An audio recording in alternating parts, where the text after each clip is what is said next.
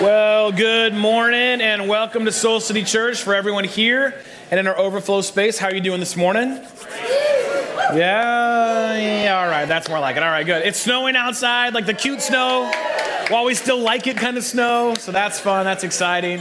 Uh, I'm so glad to be with you. My name is Jarrett Stevens. I'm one of the lead pastors here at Soul City, and I love, I love the Christmas season. I love everything about it. I love all of Christmas. I love it. And I love when we get to kick off a brand new teaching series, and we're kicking one off today called The Genius of Jesus. As we make our way towards Christmas, uh, we want to understand really the, the whole story as best we can.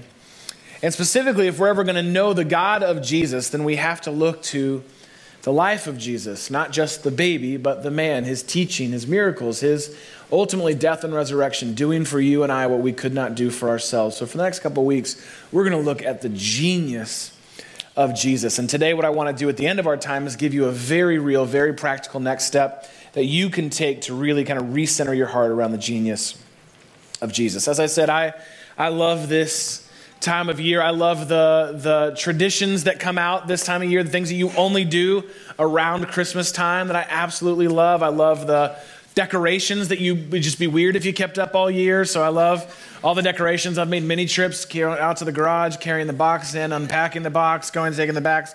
Back. I really love it. Uh, I love so I love that, but I do I do love once it's all up. I love the decor. I love the songs, all that we sing. Right? Again, weird to sing Christmas songs in July, so we sing. We try and cram them all in until we get sick of them. So at this point, I love them. Uh, I love the movies, all the movies that you watch this time of year. I mean, there's so much packed into Christmas, isn't there? The characters that, that are around Christmas, the stories that you've heard maybe your whole life and that are part of the Christmas story. In fact, you probably know more about Christmas than you, than you even realize. In fact, you, you may even be a Christmas expert without realizing it. So here's what I want to do to, for you to kind of you know, show off how much you know about Christmas. I want to have you turn to someone next to you, and I want you to share in as few words as possible. So, like, as few words as you can say I'm going to have you describe a Christmas character. So I'm going to name a Christmas character, and then you have to turn the person next to you and see who can describe them in less words. Does that make sense? Now, it's not really a competition, but let's be honest, it's a competition. so I want you to turn to the person next to you, and I want you to describe Santa Claus in as few words as possible. On your mark, get set, go.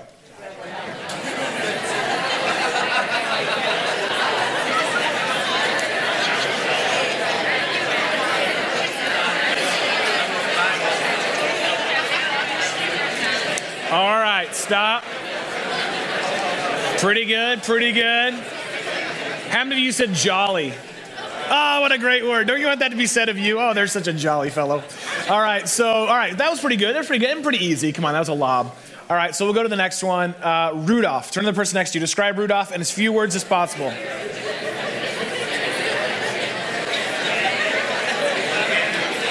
right, it, should, it shouldn't take this long. You should be done by now. It's two things reindeer, red nose. That's really it. There's nothing else to talk about other than not playing reindeer games. Like maybe that's the other thing you could say. All right, so uh, one more. Uh, Buddy the Elf. Buddy the Elf. Go ahead and describe Buddy the Elf. Other than awesome.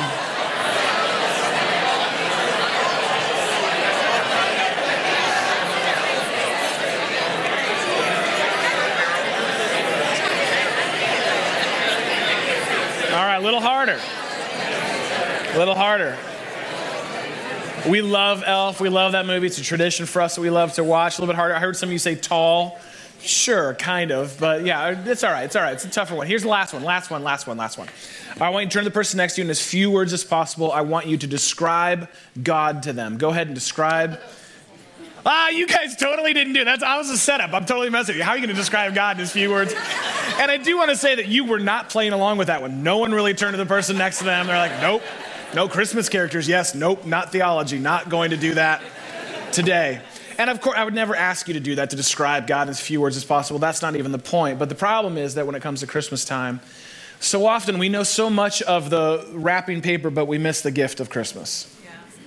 And so we know all the characters and the stories, and it's fun. All the songs, traditions, all those things are fun, but you can go through this whole season and miss God at the center of it and the point of it all. And so when it comes to what you think about God, this is a really important question for you to consider this Christmas. This, is, this will fundamentally shape how you celebrate Christmas, is your view of God. So, a question for us to consider as we go into this genius teaching of Jesus today is what do you think of when you think of God? What do you think of when you think of God? If you had to close your eyes and describe, okay, how would I describe God? What do you think of when you think of God? Maybe for you, it's like, well, I don't know, white beard, lives up north, surprisingly, a lot like Santa. So let's push past that. And what is the essence, the core of God? How, what, what, listen, we all have different thoughts about God, every one of us. And you may have been follower in relationship with God for a long time. You may be brand new to this whole thing. All of us have our thoughts about God. And how you view God determines what you do with God.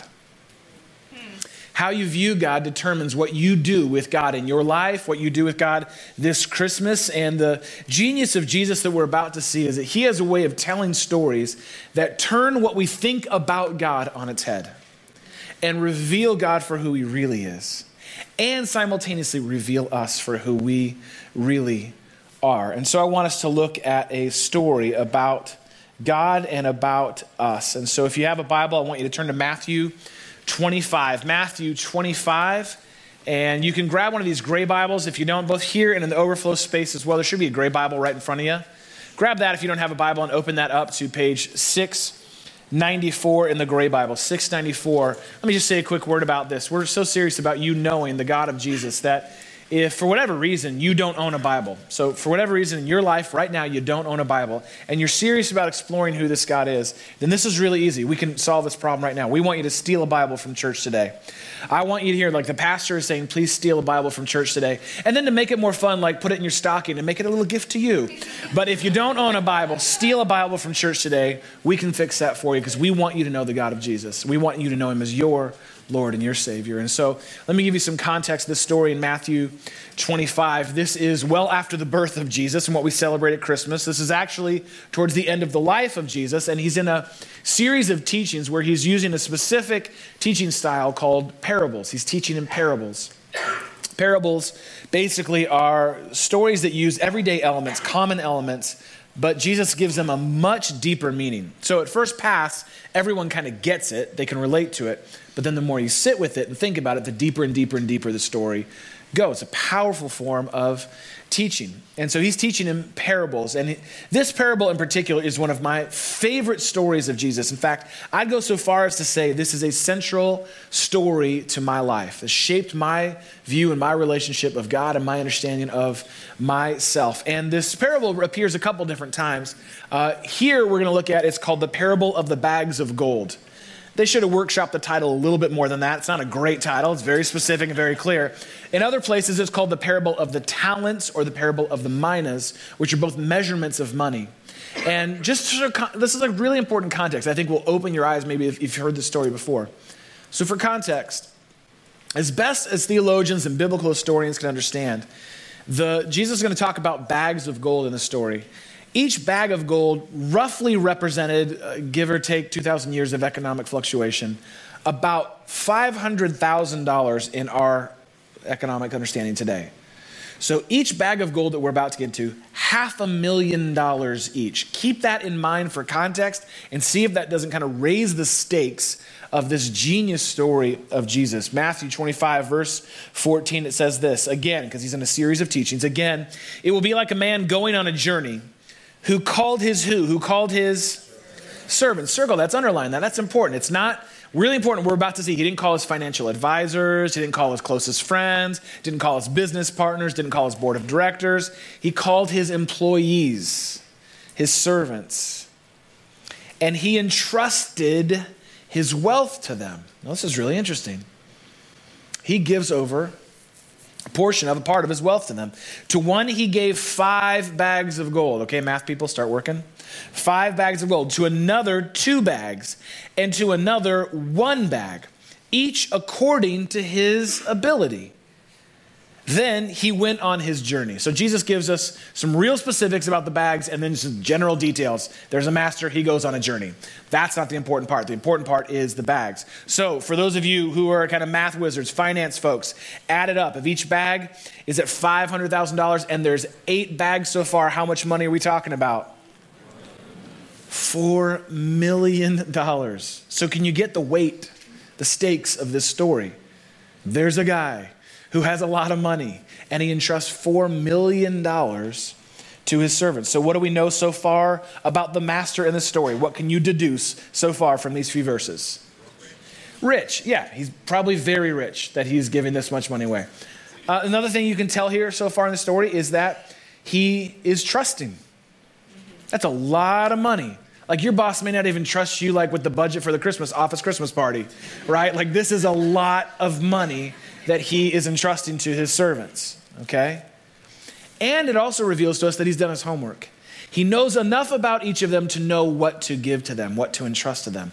And it's not a judgment call. It's not a judgment statement that the one with five is better than the one with one. It's about assessing their ability and what they can handle. And so he gives accordingly so as to not overwhelm or underutilize these servants. So we know that about him. What do we know about the servants so far? Not much. They're servants and they just got the deal of a lifetime. They just had an un, like unbelievable, unprecedented opportunity laid out to them. And uh, there's an author, Ken Bailey, who has written about this story, written a book about this story, and studied this. And what would be understood in Middle Eastern culture in that day was that there would be an implicit promise given from the master to these servants that a portion of whatever they made of profit would be given back to them. That that was kind of the unspoken implicit deal here that if, hey, if you go do something with what I'm giving to you, there's a portion of this, there's a part of this that's actually going to be yours in the end. So that raises the stakes a little bit too. Like, oh my gosh, I've been entrusted with this money. Wow, I have an opportunity to really actually not only earn something for my master, but actually earn something for myself. So this is the chance of a lifetime for these folks an act of gigantic generosity and tremendous trust. So let's look and see what they did. Really important. Let's look for ourselves in this story. Verse 16 the man who'd received five bags of gold went, what's the phrase? Went at once. Circle that. Now, why is that so important that he went at once? Well, because if that was you, you'd probably be thinking, oh man, I don't want this guy to come back and me have missed my opportunity. Or he may come back and change the terms of this deal. So I better get to work at once. Or you may have looked at that and said, wow, I have an incredible opportunity. I'm going to have a lot of work. If I'm going to figure out how to earn a profit on this, I need to get to work at once. All we know is that there was initiative and drive and a sense of responsibility when it came to what was entrusted to him. He went to work at once. And what happened because of it? He gained five more bags. Pretty good return on investment. So also the one with two bags of gold gained two more. But now here's the turn in the story. But the man who received one bag went off, dug a hole in the ground, and hid his master's money. Now, I uh, didn't get a degree in finance. I know a lot of folks in our church do work in the financial uh, industry. It's part of maybe what you do during the day. I didn't get a degree in finance or management. I actually I majored in biblical studies with a minor in theater. So you know, world's my oyster, really. this, actually, this is the only job I can do with that education. There's no other options for me. So thankfully, I found it. So I, I, that's not kind of that's not the world that I come from, but I, I do know that the dig a hole in the ground and bury it financial plan, not the best plan. Would you agree? There's not a lot of wealth diversification with the hole in the ground strategy. And it's easy to look at this guy and go, oh man, did he miss it? But I just want you to pause for a second and think what would you do? Like if your boss came to you and said, hey, here's half a million dollars, figure it out. Because that's all we got from the story. Figure it out. What would you do? How, how would you respond? Can you understand why at first he went, oh man, I don't want to mess this up, so I better, as long as I can give it back to him exactly as he gave it to me, I can't lose, I can't fail if I don't and so he adopts a strategy that many of us have adopted in our lives. You can't lose if you don't play the game. So he decides he's just going to play it safe. And he lets fear take the wheel and he grabs a shovel and digs a hole. And I think for many of us, for many of us, when it comes to the things of God or the things that God has entrusted to your life, I think many of us, if we were to be honest, myself included, are far more like this third guy than we are the first two that with the things that have been entrusted to us, maybe we're scared, we won't know what to do, maybe we think we don't have enough, and so for whatever reason, we let our fear dictate our decisions, and so we kind of just sit on our hands, we bury the bag, and we, our plan is to give it back to God just as He gave it to us because you can't lose if you don't play the game. So let's see what happens. The master eventually returns. Verse 19. After a long time, again, Jesus, not with the details here, just a long time, the master of those servants returned and settled accounts with them. The man who had received five bags of gold brought the other five. Now I love this. Watch this interaction. Master, he said, you entrusted, you entrusted me with five bags of gold. See, I've gained five more. I love this. Verse 21 His master replied, Well done, good and faithful servant. Well done, good and faithful servant. You've been faithful with a few things. Pause. Really? That's a few things? Like two, two and a half million dollars. That's a, that's a few things to you. That shows you the perspective of the master and the overwhelming abundance of what he already has.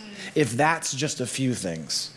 You've been faithful to a few things. I will put you in charge of many things. And I love this next phrase. Now come and share your master's what? Your master's happiness. Come and share in your master's happiness. Same thing happens with the second guy. The man with two bags of gold came and said, Master, see, you entrusted me with two bags of gold, about a million dollars. See, I've gained two more. I made that million two million. His master replied, Well done, good and faithful servant. You've been faithful with a few things. I'll put you in charge of many things. Come and share your master's happiness. Now, this is the apex high point of this genius level story of Jesus, because this is an awesome moment. You think about it. These servants turned $3.5 million into $7 million. That's a good return on investment. And you can understand why the master would be happy. Why do you think that the master is happy? Why would he say, Come and share my happiness? Why would he be so happy? Well, our first thought may be because he just got more money. He just doubled his investment. But clearly, if this much money is a few things to him, do you really think he needs more money? The happiness comes from the servant taking a risk of faith, from getting to work at once, from not letting fear grab the wheel and for living a better story. That's the master's happiness. And he says, Come and share it. And this phrase also implies, from the best we can understand from the storytelling style of Jesus, come share in your portion. Come share in your part. You earned this. You went to work. Come and share and delight in this. So this is a party at this point. I mean, if that if this is happening and you were there in that moment, there is a celebration. Someone's throwing confetti. Kool and the Gang starts playing in the background somehow. People are throwing coins like Scrooge McDuck. Like it's an exciting, exciting moment. But then the story turns. And this is very indicative of Jesus' teaching style. There's a turn. It's not the end of the story yet. And we get to the third servant, and I want you to pay attention to the words he uses to speak to his master and how different it is from the first two. Then the man who had received one bag of gold came. Master, he said, I knew that you are, now listen, I knew that you are a hard man, harvesting where you have not sown and gathering where you haven't scattered seed. So I was afraid, and I went out and hid your gold in the ground and the audacity of this moment. See, here's what belongs to you. And you can just see like dirt still falling off of the bag of gold. See, here you go. Just as you gave it to me, I give it back to you. Now, there's a couple things going on here that can get a little bit lost in translation from a Middle Eastern story from 2,000 years ago. So let me kind of break down some of the language and the implication of what's behind it. Let's go back to verse 24 when he says, I know that you're a hard man. I know that you're a hard man harvesting where you haven't sown and gathering where you haven't scattered seed. What's he saying there? Basically, what he's saying is, I've heard the stories about you. There's no way someone can have all of this and have it still all be on the up and up. I, I know that you're a rough man, a difficult man, a challenging man. I know that the only reason you got here is by being tough. I know that you're a hard man, and I know that all this money didn't come to you legally. That's actually the implication of what he's saying here. That's a bold move when you're handing back the bag just as you got it. It's a really bold move. In other words, what he's saying to the master is listen, I know where you're from. You're from Chicago. I know how y'all roll. I know how y'all roll. And so rather than go up against that, I'm just going to give it back to you the way you gave it to me. This is some serious first century shade that this dude is throwing at his master in this moment. Not only did he not do anything, but then he has the nerve to call him out, call out his reputation in front of everyone else. And this is a really, really, really powerful and important moment. He wanted to let the master know, and I believe this is implied in the story, that he didn't steal any of it. So it's like, I didn't steal any of your money. I didn't do anything wrong. I didn't steal it. I didn't take it and waste it and blow it all on all kinds of stuff or blow it at the club like some kind of prodigal son. I'm giving it all of it back to you just as you gave it to me. I have met the bare minimum requirement of what has been entrusted to me. I'm giving you back what you've given to me. And this is a really, really, really important moment because he decided in that moment to play it safe. He had the opportunity of a lifetime, and he would spend the rest of his life regretting his decision because the master trusted him, but he refused to trust the master. The master trusted him, but he refused to trust the master, which I think is really important for us to pay attention to. Why? Why did he do that? And how is it that we actually do that ourselves in our own lives when it comes to God? He let his story about the master become his reality. I know, remember that? I know you're a hard man. I've heard the stories about how you kind of earned what you've got. I know all about you. And we do the same thing. Honestly, I do, at least I'll, I'll lead out with myself. I do the same thing. I'm a master storyteller when it comes to how I view God and how I view others. I've got all kinds of stories. I mean, we could have one little interaction, Eh, five minutes, and I've already got a story written about you in some part, some way. We're master. We are, you, each of us are actually like Pulitzer Prize level writers of stories when it comes to the stories we form about God and about others, based out of our own assumptions, based out of our own misconceptions, our own prejudices, our own biases. All of us have our own way that we like to write stories. And what so often, when it comes to the stories we form about God and about others, is that we forget which genre we're writing in because we're actually writing fiction, but we believe that it's fact and it's all rooted in fear. And so I have my stories about God, and you have your stories about God. Listen, I know you have stories about me. I know that as one of the lead pastors here. How could someone be this smart, this handsome, this talented? I get it. I totally get it. We all have stories. We're all masterful story writers. And so the question for us to consider is what are the stories that you keep forming in your life actually keeping you from?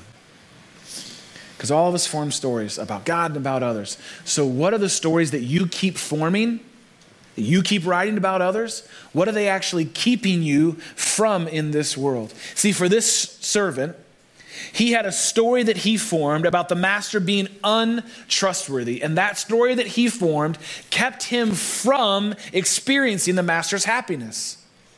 It kept him from his own personal financial reward.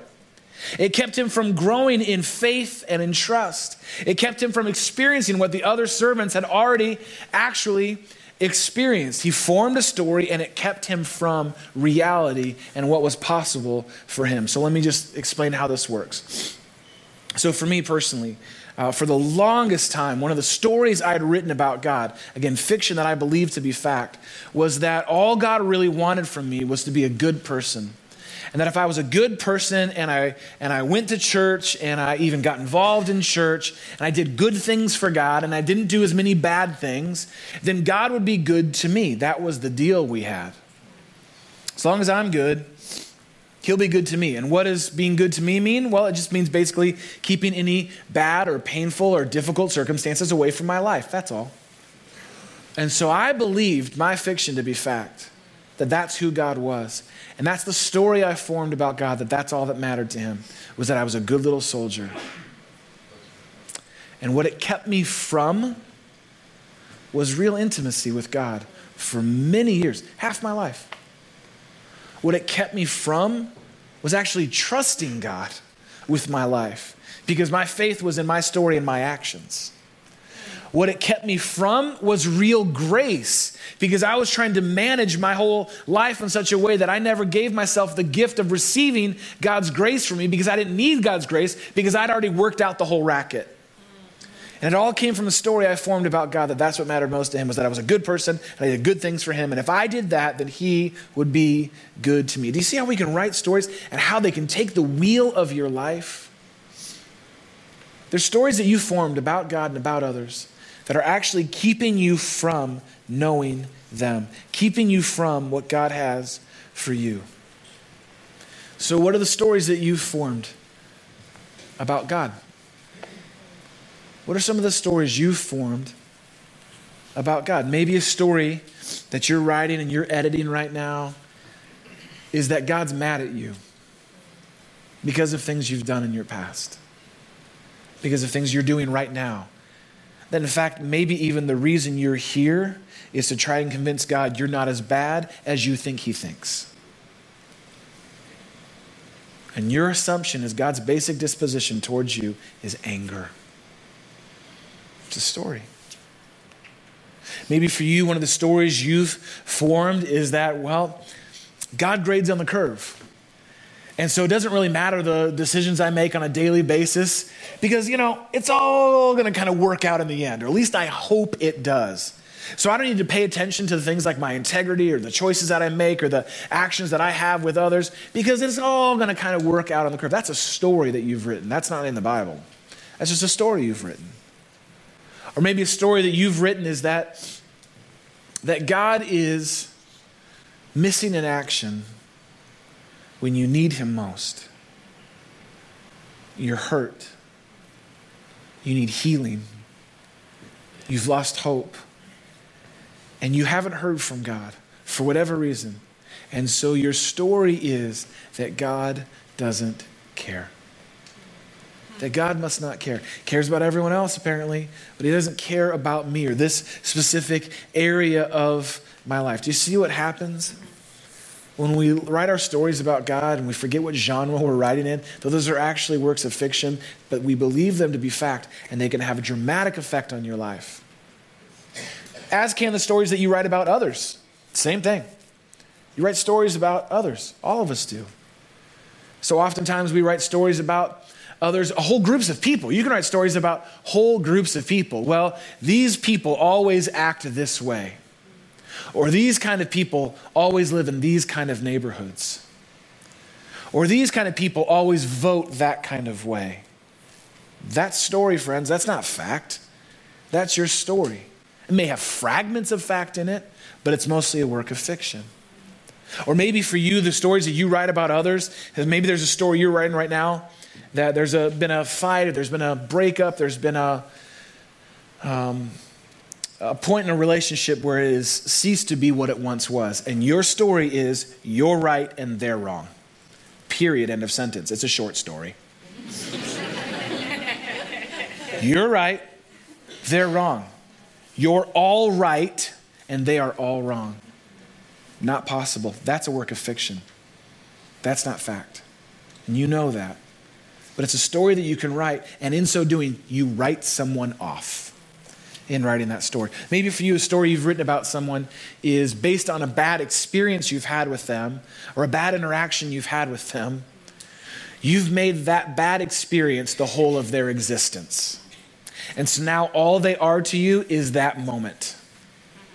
You neglect the complexity of their humanity and how God has uniquely wired them. You neglect to even consider the fact that maybe it was an off day or maybe there was fault there, but it's not all theirs. And so you make one bad experience the whole of their existence.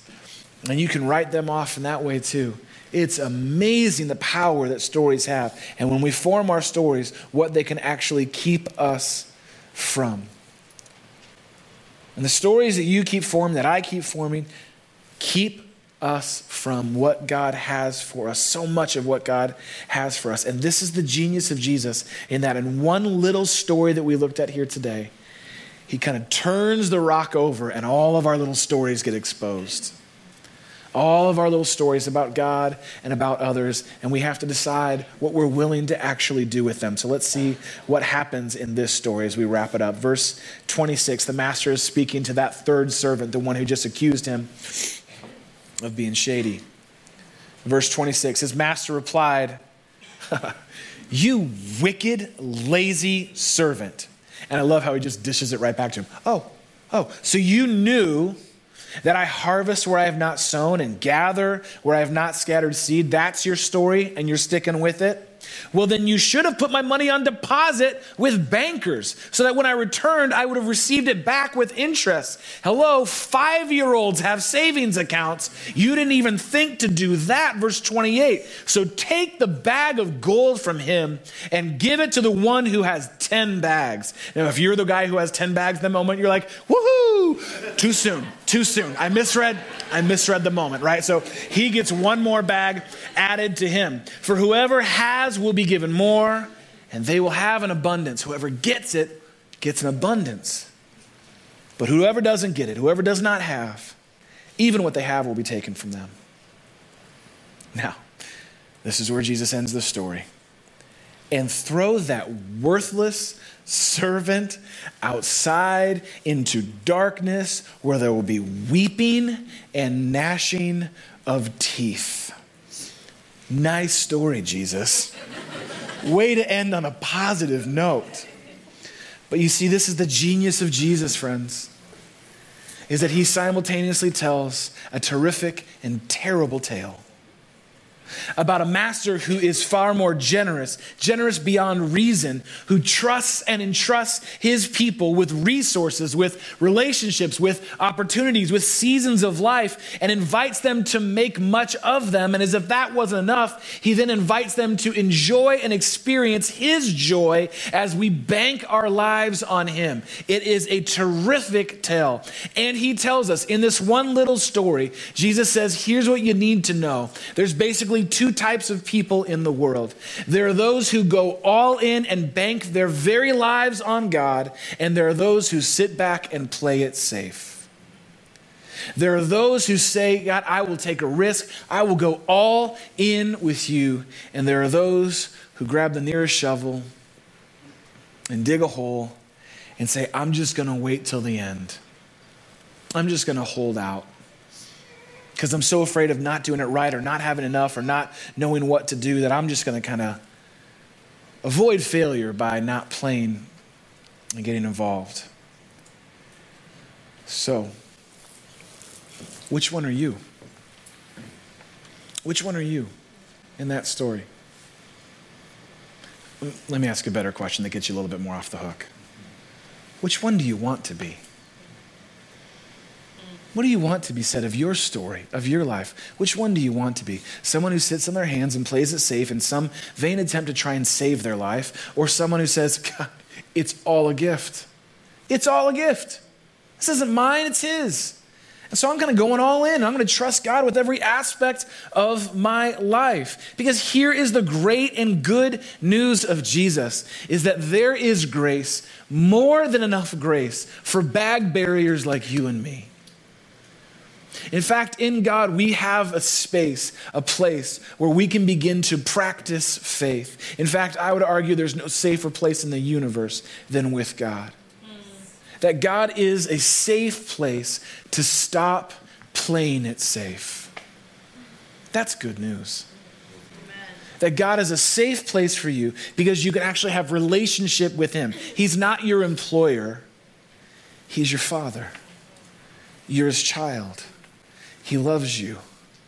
He's already entrusted you with incredible resources, relationships, opportunities. He trusts you, and He invites you to participate with Him and what He's given you in this world. God is a safe place to stop playing it safe with your life. And so the question is will you? Will you? Who will you be? How will they tell your story one day? Because one day the master will return. That we know. One day the master will return. And he'll ask you what you did with your one and only life. And you don't get to choose the time or the day of his return, but you do get to choose what you'll do today. You do have that choice. Not one day, not someday, but today. Because you can't outsource your obedience to someone else or some other time. It's ultimately up to you and to me. And you can't save your life by playing it safe. And thankfully, there's no safer place for you to stop playing it safe than in relationship with God. And so I want to give you an opportunity to practice what we talked about here today. To do a little homework. I know everyone loves homework, so I want to give you a little bit of homework. This is a way for you to practice to stop being safe, playing it safe, in the context of a safe, loving relationship with God. A couple thoughts. First is our Christmas store coming up this Saturday. I think it's really easy to hear about this. What, what, what an unbelievable opportunity we have. We are so privileged to be able to partner with Brown and Debt. It's an awesome partnership we've had since we started the church. Love them. And so you hear us talk about that, you go, oh my gosh, almost 2,000 gifts and coats and all that, and 300 volunteers.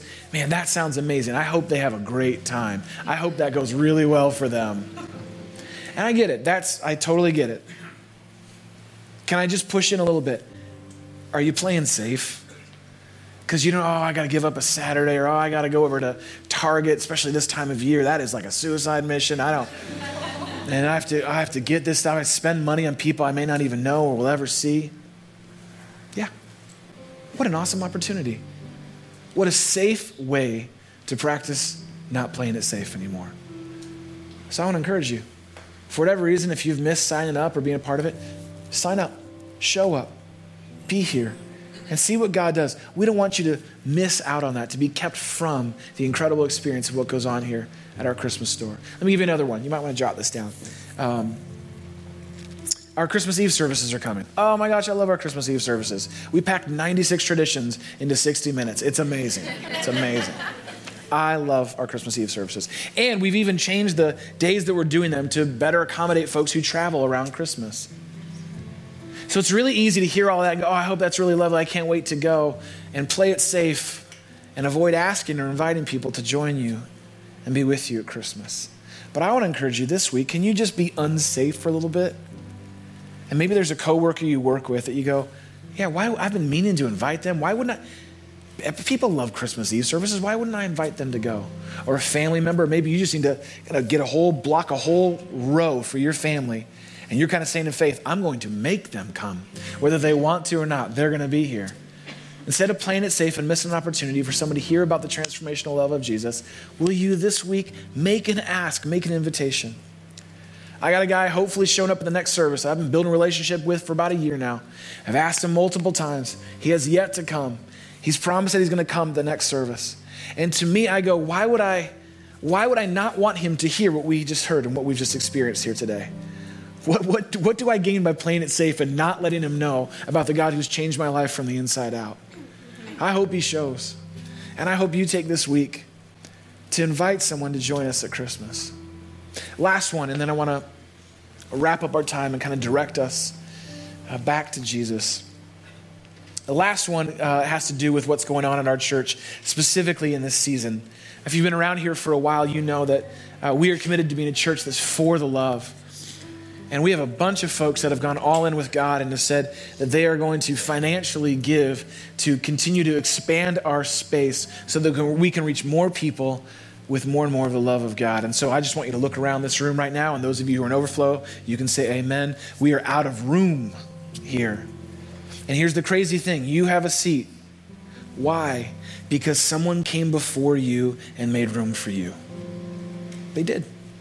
They gave, they served, and you have a seat today. And so this one's kind of simple for us. We go, well, how can we give back to God? How can we make a return on the investment that was made into us. And so we've been a part of giving and committing ourselves to expanding our space because we don't want to be a church that plays it safe. It just kind of huddles up with our little group and says, oh, this feels about right. Let's just kind of hold here. We want to make more room for more people to experience the transformational love of Jesus. And so we've been uh, raising resources, and it's unbelievable what you've done. Almost $5.5 million already given to what God is doing. But we're not all the way there yet. And so in your seat back, there is a little card, and we conveniently um, strategically placed it in the Bible just to add some extra weight to it. And so go ahead and grab that if you would. I'm going to ask everyone to grab a card, even if you filled one out before you're a part of this thing. Just everyone grab a card so the people sitting next to you don't feel left out when grabbing a card. So go ahead and grab a card. This is not a, a pressure thing. This isn't even a financial thing. This is a faith thing. And on there, I want to ask you to grab a pen and start filling it out right now. I want to ask everyone if you would to fill it out. Just fill it out right now, even if you filled it out before, because there's a way that you, we can actually stay connected with you. And there's a couple ways you can give. I, I'm not going to walk through every one of those. You can make a yearly commitment, so it's a one year commitment to pledge. You don't give anything today, you just commit to a gift towards that. There's a year end commitment. And maybe you know, oh, I got this bonus coming up, or I know the end of the year I usually have around this. And so there's a way, even if you've already given to Ford Love, say, man, I could give, I could give on top of that. And so I want to give my year end. You can mark that. And then there's a box that this is why I want everyone to fill one of these out, where we can pray for you. And I want to let you know, we actually do. This isn't just thrown on there to seem spiritual. We pray for you by name. We want to pray for you. We love to pray for you. And so I'd ask you to fill that out and mark however it is that you want to stop playing it safe and really take a risk and say, God, I want to trust you and I want to go all in with you. And then let us know how we can pray for you. I mean it. And in a little bit, I want to give you opportunity to come and actually drop this card off here in the front. To ask everyone if they would fill it out and mark however it is you want to give, or maybe you're already given, or how we can pray for you because we want to see God move in such a powerful way, and we have a part to play in that. The Master has so generously and graciously entrusted us with so much. And so, what will you do in response to what He's done for you? And so, before we close out our time and have a moment to uh, give back to Him and commit to Him, we wanted to actually stop on our, at the beginning here of the Christmas season, to stop and actually remember what this is actually all about, the whole thing's all about. And while we celebrate the baby Jesus at Christmas, we cannot neglect the man the one who taught, the one who performed miracles, the one who loved, who extended grace, who brought in the outsider, who turned the religious world on its head, and ultimately the one who did for you and me what we could not do for ourselves. He went to a cross. He paid the debt of my sin and of your sin, and by the power of God was raised from the dead and sealed the deal that you can actually be in relationship with God and call him your father. That's significant. In fact, it's central to everything we believe here. So every month we stop and we just remember that reality because we're so prone to forget. And so in a moment, we're going to pass these elements around. Maybe you're familiar with the communion elements, but it's going to be a little cup and a little uh, cracker, a little gluten free cracker so everyone can play. We want you to grab that. We want you to grab a cup, and I want you to just hold it. I'm going to pray, and then in a moment, we're going to pass these elements out. Just hold it, okay? And then I'll come back and lead us through this. What I want to do first is I want to just pray for you, pray for us that we would stop playing it safe and that we would experience the happiness, the joy that our Father God has for us, every single one of us. Let me pray for us before our volunteers come. Jesus, thank you that you did not play it safe. You could have, you could have so easily played it safe, but you didn't. You went all in, all the way to death, even death on a cross and by the power of God, we're raised from the dead so that we could be raised into new life with you. And so that's what we celebrate this Christmas our Noel, our new light, our first light that brought light into darkness and gave possibility to all of our hopes and dreams, reality through the cross and the empty tomb. So, Jesus, we come now to see what you have done, what no one else could do, what you did for us, how you went all in for us so that we could, in this moment, go all in with you.